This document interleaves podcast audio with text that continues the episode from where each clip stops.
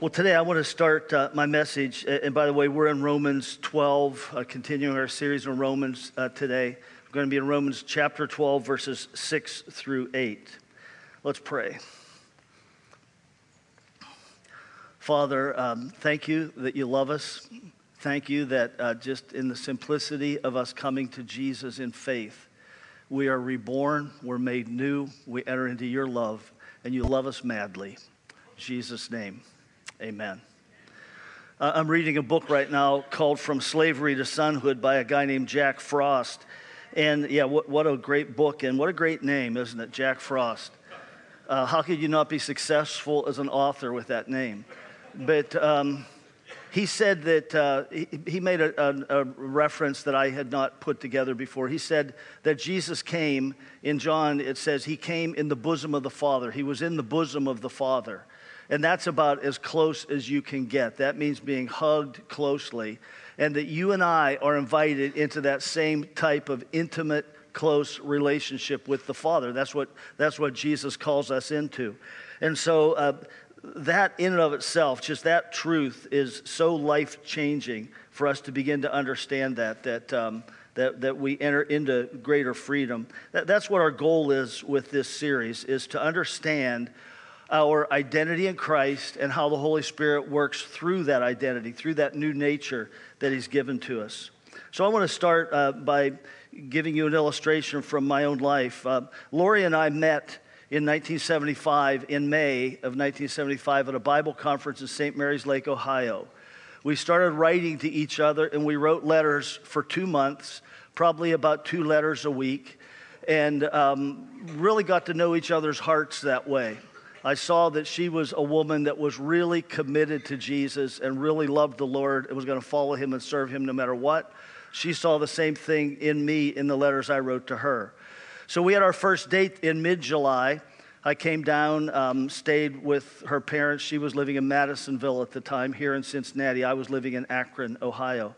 And that first date, I went away that weekend madly in love. Drove home Sunday night, and My friend said I started stopping at green lights at that point. And that was true. I don't know why, but I just was so confused and so much thinking about Lori. But we dated then again in the middle of August. I came down to see her. Then the last weekend of August, I was scheduled to come down. And she wrote me that week and said, I have Friday off. Is it okay if I fly to Cleveland? I'll take a bus from Cleveland to Akron, and I'll get there right about the time you're coming out of school so I can ride back down to Cincinnati with you. And how many of you know that back in those days, the speed limit was 55 miles an hour? That was a long drive, let me tell you. But that was really made it sweet because she was going to be with me this time. And somewhere north of Columbus, I proposed, and she said yes. That was August 29th. We got married November 30th of the same year, 3 months later. And I want to stop right now and do a little side note. Some of the fruit of our marriage and us coming together as husband and wife, we're going to see a picture here. This is our newest grandson.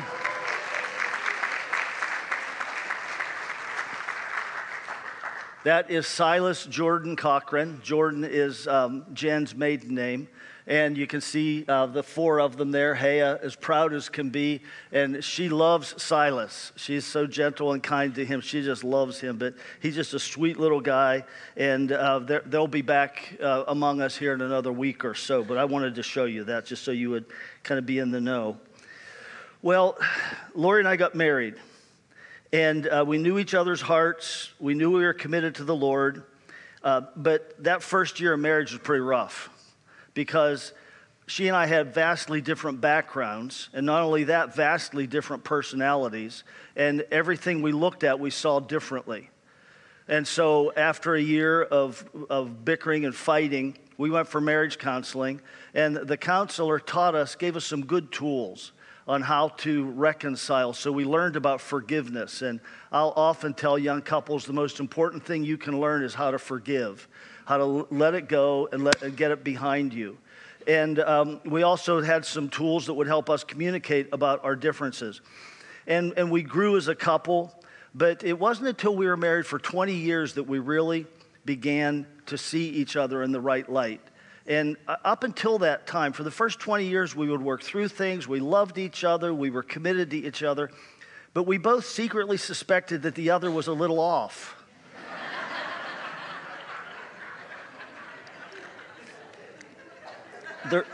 Yeah, you can identify. That's why this is funny, isn't it? Yeah. There was an old Puritan preacher that wrote this. He said to his wife, he said, sometimes I think the whole world is mad except me and thee, and sometimes I wonder about thee. So that's kind of where we were. It would be like, you know, why can't she understand this? This is as plain as day. And she doesn't get it. She thinks this instead of that, and I don't understand that. And for her, it was probably more like, why can't he remember to do this? Why doesn't he do what he said he was going to do? And like what that would mean is, one illustration of this would be, we were standing in the backyard here in Cincinnati, and I looked at a bush, and I said, you know, I ought to cut that bush down. That's all I said. I ought to cut that bush down. Now, how many of you guys know what that means? All right. Later that summer, we were having a difficult moment, and Lori said, and you said you were going to cut this bush down, and you haven't done it yet. And I said, oh, I never said I was going to. I said, I ought to. So it's so easy for us to look at things differently, isn't it? Well, we took this test called Myers-Briggs, which, and then it was interpreted for us. It's a personality test. And none of those are perfect, but all of them can be helpful. And this one helped us immensely, because when we went through it with this guy that we really trusted, we realized she's not crazy. She's just made differently than I am. I knew that, but it hadn't really dawned on me in this practical of a way. And she looked at me and was able to say, he's not off at all. He's just different than me. We're made differently. And we need the strengths that we each bring to the relationship. And so when you really begin to understand that, what happens is that you no longer just need a system to resolve your differences, even though you secretly think the other person is off a little. You can begin to actually honor the other. You can begin to honor them and value their input, because you realize, and we both realized at this point, 20 years into our marriage, we've been married 43 years now. It took us 20 years to get this, but we need each other's opinions. And she has an opinion because of the way God's designed her, and as do I. And so you can then begin to listen in an honoring way. And I want to say this. I believe that the key to unity, the key to walking in unity for for a church, for a team at work, for just a group of neighbors, for family gathering at Thanksgiving. The key to unity there is understanding how we're designed and valuing and honoring the differences. Let me illustrate that for you. Years ago, we went to a church in Michigan, and the church, we just arrived there as a new senior pastor, and the church had been much larger at one point.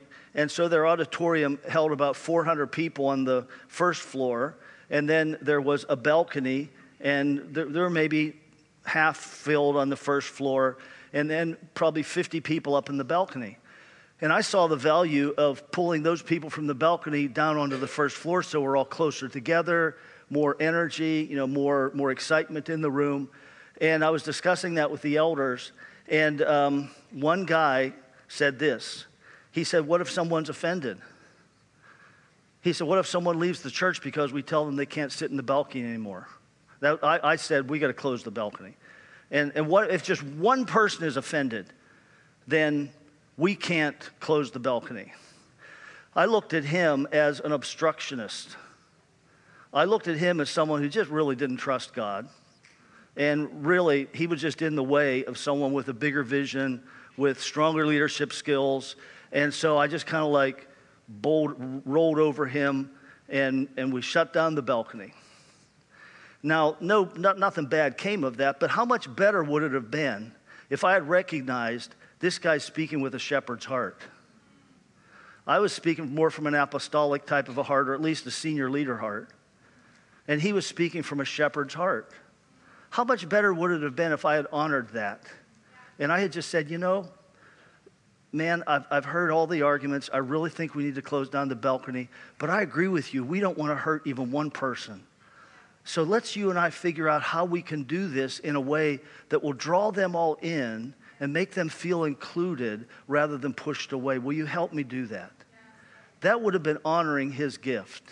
That would have been me still using mine, but honoring his. And this whole passage of 1 Corinthians 12 is about that. Now, these verses today we're going to read in a few moments, 6 through 8. They list this outline of spiritual gifts. And I actually called the message today, not motivational gifts, but constitutional gifts. Yes, thank you. Because I've looked at them that way before. Well, these are the gifts that are just part of who you are. And as I was studying the passage this week, I just saw that's not what he's saying here at all. This list of gifts, what he's doing is he's showing us how to get along with other people, how to function in a unit, in a body, or on a team, or in a family, or in a marriage. He's showing us how to function there. And then he just lists these gifts almost randomly to show the diversity of the gifts. And when we read it, we're going to see the first one he lists is prophecy, and then the second one is serving. So he goes from one gift that is very prominent and that most people look at and think, wow, that person, boy, they're really gifted. And I'm a server, so I'm not as gifted. You know, they're up here and I'm down here. And we got to correct that. And that's what Paul's trying to do in this passage, in these verses. And if you remember last week, we looked at verses 3 through 5. And in 3 through 5, the key phrase there was, in verse 3, don't think more highly of yourself than you ought to think. Don't think more highly of yourself than you ought to think. And if you remember, I kind of boiled that all down to this. Don't take yourself too seriously. Okay? Don't take yourself too seriously, because if you take yourself too seriously, then you're prone to offense. You know, how dare you? You didn't give me the honor I deserved. You were recognized, and I did more than you did, and I wasn't recognized. And offense is taken. Or how can you speak to me that way? How can you say that to me? Offense is taken. And there's nothing more deadly to unity, whether it's in marriage or in a church body, than offense taken and nurtured. And so he's just laying this out for us here in this passage and showing us how to live a different way. And that's why in verses 1 and 2, he says, give yourself totally to God. That's why he says there, lay yourself on the altar. And then he says, don't accept the world's way of thinking. He said, don't be conformed to this world, but be transformed by the renewing of your mind. And the way of the world is what? It's comparison, it's competition, it's jealousy, it's envy. It's putting the other person down so you can be up. It's what James said leads to all sorts of evil. He says where there's jealousy and envy and selfish ambition is the word he uses. He said all sorts of evil derives from that. And so Paul's here, he's laying this out so clearly. Don't think like the world. We need to learn to think like Jesus. And then he's showing us how to think like Jesus. And he's not saying deny who you are. I like what Steve said up here. He's not saying put yourself down, you know, badmouth yourself. You know, well, thank you for serving in that way. Oh, it was just the little bit I could do. Don't do that. Just say, thanks. I'm glad to be able to do it. I'm glad I could help you. Don't put yourself down. Recognize who you are, and like this. You are what? I'm just going to list some things. You're a child of God. Okay, a child of the living God. You are righteous, made righteous in your nature by Jesus. You are loved by God. You are free. You are empowered to free others. You're gifted. You have a unique, one-of-a-kind gift and perspective on things no one else in the body of Christ has. But now hear this. Just like all your brothers and sisters. Okay, that's how we don't think more highly of ourselves than we ought to think. You know, wonderful gifts, power. A friend of mine told me when he walks into a room, he thinks to himself, the room just got better. The room got better because I walked into it. I like that. That helps me. It does. You know, we sing that song, when you walk into the room to Jesus. He can walk into rooms different ways. He walks into a room with you, through you, every time you walk into the room, so the room gets better. But when we take that and then we think, well, then I'm a big shot, or whatever language you would put to that, then we're thinking more highly of ourselves than we ought to think. And it's a struggle, though, to have a call from God, to have things you know God wants you to do, like parenting. You have kids and you want them to grow up responsible and well. You want them to love Jesus, and it's, how do you do that but not take yourself too seriously? Does that mean you're not taking God's gift to you or God's call to you too seriously? I don't think it means that. It means this, that when I am in the process of pursuing this vision, this call that God's given me, I at the same time am totally trusting Him to fulfill it. And so the question, how do you not take yourself too seriously and yet still with all of your energy, might, and life pursue what God's called you to? And it's like this, you trust God to fulfill it. There's a verse I've been leaning into for decades, and that's 1 Thessalonians 5:24, and it says this. It says, faithful is He who calls you. So you have a call, not just to be in Jesus and part of the body of Christ, but within that call, there is a call as to how you fit into the body of Christ and what God wants you to do with your life in this world. And that's a lot what the seminar is going to be about, isn't it? It's going to be awesome. And so you have that call. And then you look at the rest of this verse. It says, faithful is He who calls you, and He will bring it to pass. I kind of like the old King James Version. It says, He will do it. It's just short and to the point. He will do it. And the simple truth is, none of us are smart enough to arrange all the different, the different things that happen in life, for us to take those all and put them all in order and make them all come together so that it moves us ahead into our call. None of us are smart enough to do that.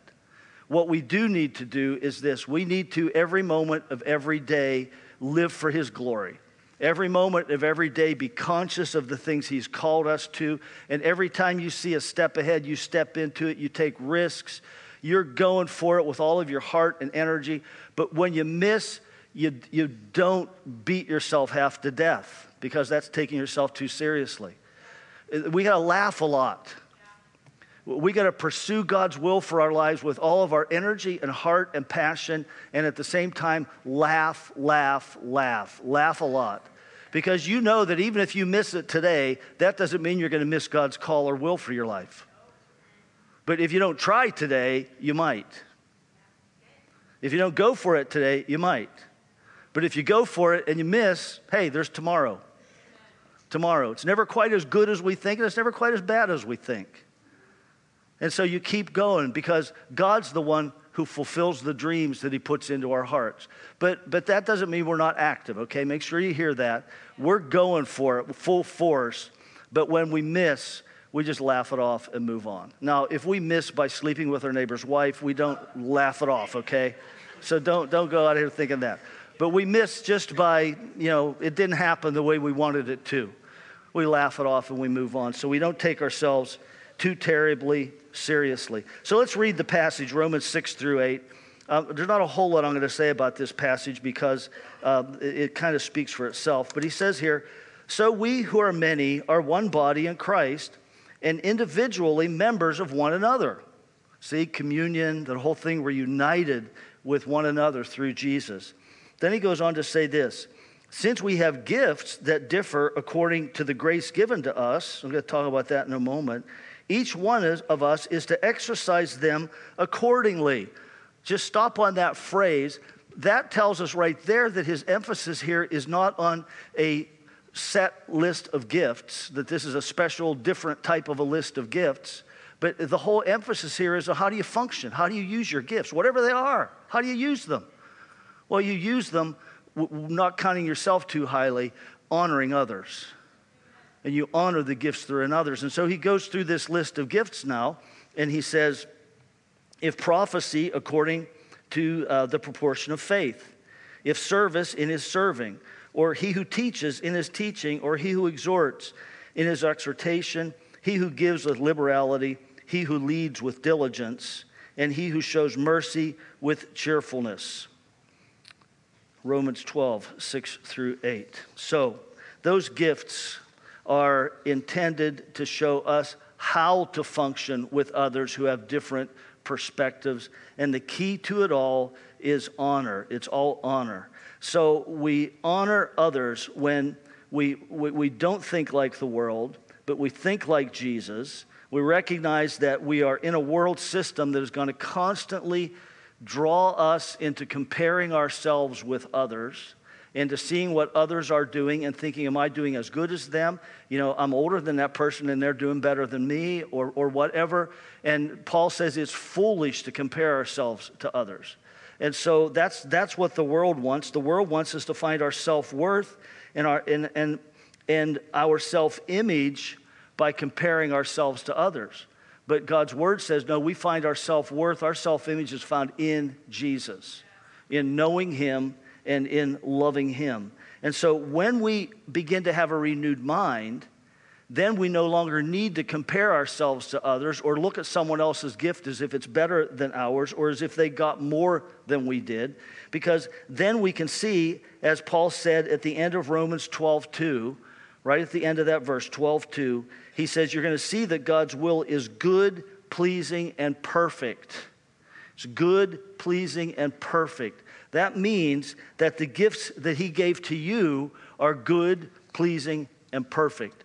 Good, pleasing, and perfect for you. Exactly right for what you need, for how he's made you, and the way you are going to find fulfillment in life is finding what that is and going for it, giving all your might and laughing a lot.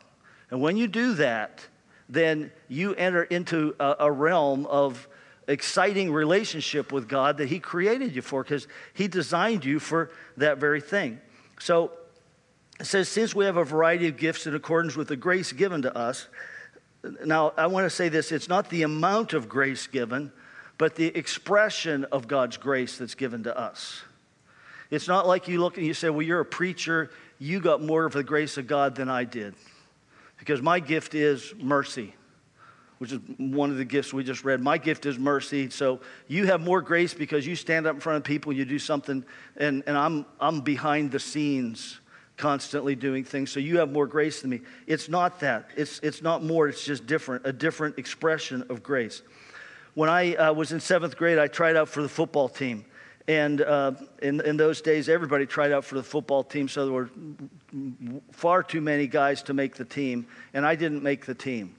But the coach said this. He said, any of you that didn't make the team, if you want to come and practice in your gym shorts and T-shirts, you can come and practice with the team. And if you do that long enough and prove yourself faithful enough, maybe we'll figure out a way to get you a uniform. So I did that. And one other guy and I did that. And we went for weeks. And after about 3 weeks of us coming, the coach took us into a back room, equipment room. And he rummaged through these old boxes. Like this was probably about 64, something like that. And he found some equipment that was probably from 1942. I'm not kidding you. You know, everybody else has these shoulder pads that come out and they're sharp and square. Ours were round. And everyone else had hip pads that were like big underwear that you put on, and then all the pads went into slots. Ours were these things you just wrapped around your waist and cinched with a belt, and they just slip all over the place. Now, I'm afraid that some of us feel like that. Like, you know, I'm probably third string, and I'm just going to get the crappy equipment. And some people are, you know, you're the first string quarterback, so you get the best stuff. God gave you the best, and he just gave me something, you know, not much. Now, the truth is he gave each one of us the very best. He gave each one of us the best because His will is good and it's perfect and it's pleasing. And that means the gifts He's put in you, when you get in touch with those, when you understand what they are and you get over the whole idea of being intimidated or feeling like you have to be self-deprecating all the time, and you just start operating in them, you're going to experience a fulfillment and a joy in life and a flow of God's presence into you and through you that you can't imagine. And here's one thing. All of these gifts are designed to release the presence of the Holy Spirit. All of them are. Not just prophecy. All of them are. So when someone prophesies effectively and accurately, it releases the kingdom of God and the presence of God into the atmosphere and into someone's life or a group's life. But at the same token, when someone exercises their gift of serving or mercy, which often isn't as visible, it releases the presence of God, the atmosphere of the kingdom comes into the room. And it releases the Holy Spirit's presence into the room. And you have no idea the breadth of impact it might have. You know, that widow that gave the 2 pennies, do you think she had the gift of giving? I think so. I don't think you have to be wealthy to have the gift of giving. She gave 2 pennies. She didn't have any idea that Jesus was standing there watching her, that was going to be recorded in the Gospels. And for centuries, it would be one of the most powerful statements anyone could ever hear on sacrificial giving. She had no idea.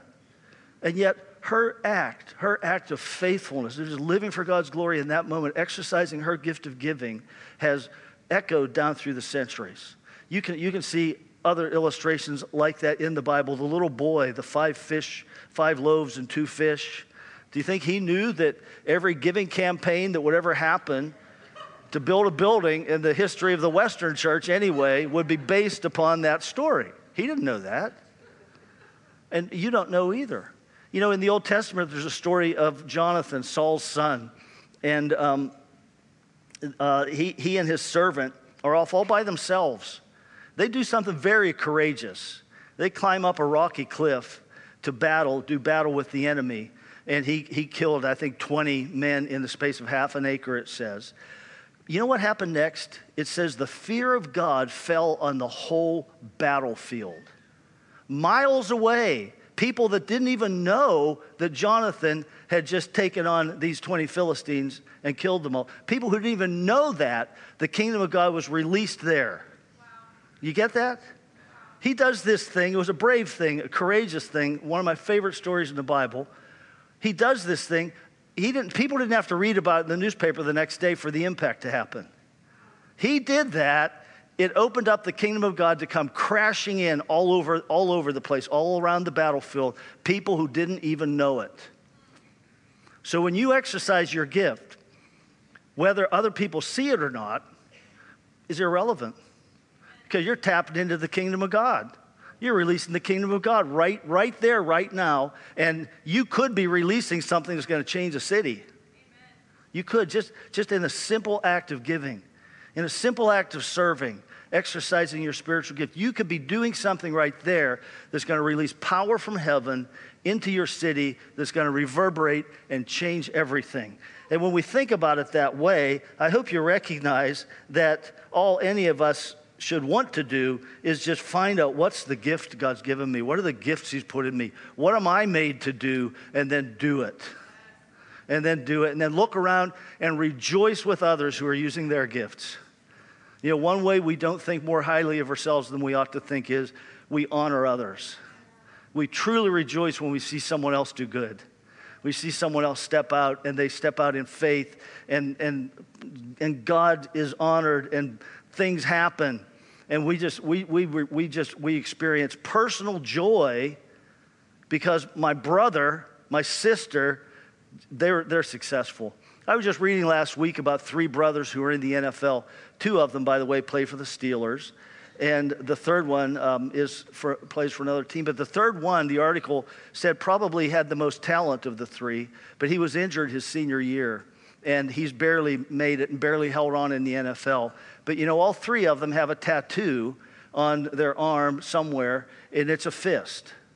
Now you'd think, well, are they fighters? No. They said, we're as tight as a fist. He said, we as brothers are sticking together. No matter what, we're together. And can you imagine one of those brothers being jealous of the others because the other scores a touchdown in the Super Bowl? They're not going to be that way because they understand brotherhood. And when we understand it, then we're going to rejoice and celebrate every moment of success any one of our brothers and sisters in Christ experience. And I think that's probably the thrust of this whole thing, this whole passage, and all of these gifts, prophecy. You know, everybody, God intends everyone to prophesy.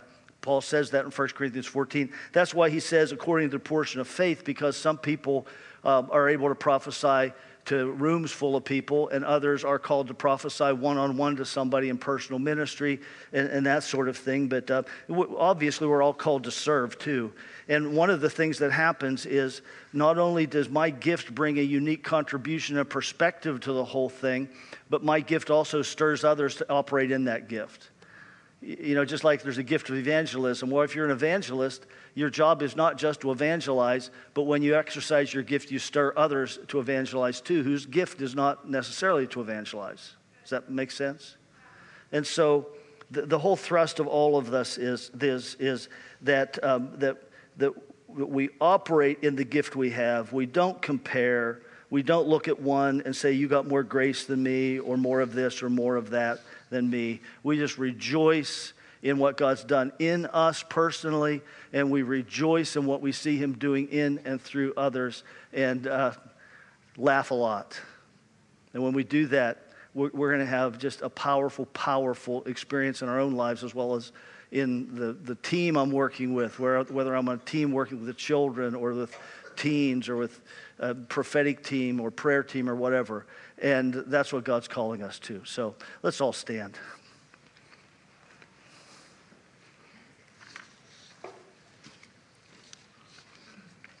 Yeah, Father, we just want to stop right now. We just want to thank you that you've made us all different but equally wonderful. You've designed us in your image. And wow, just thought of this, your image is infinite. So there's an infinite expressions of who you are through each one of us. Thank you that you didn't take us to the back room and pull out the old equipment. You give each one of us the brand new stuff that's perfectly designed for us, that's perfect for who we are, for our backgrounds, for our personalities. And that when we find that gift and we begin to engage in it with all of our hearts, you're going to work through us, you're going to work in us. There's going to be beautiful, beautiful things happen in our lives and in the lives of those around us. And so I just pray right now for just a blessing of freedom from any sense of inferiority, freedom from any sense that you are different. If you know Jesus, then you're in Jesus equally to everyone else. You're not like different somehow in a defective sort of a way. I free anyone here from that is struggling with that. And I free you to walk in the joy and in the peace of knowing God's called you, and you're going to go after it with all your heart, and He really wants you to enjoy it. So you're going to laugh a lot. So blessings in Jesus' name.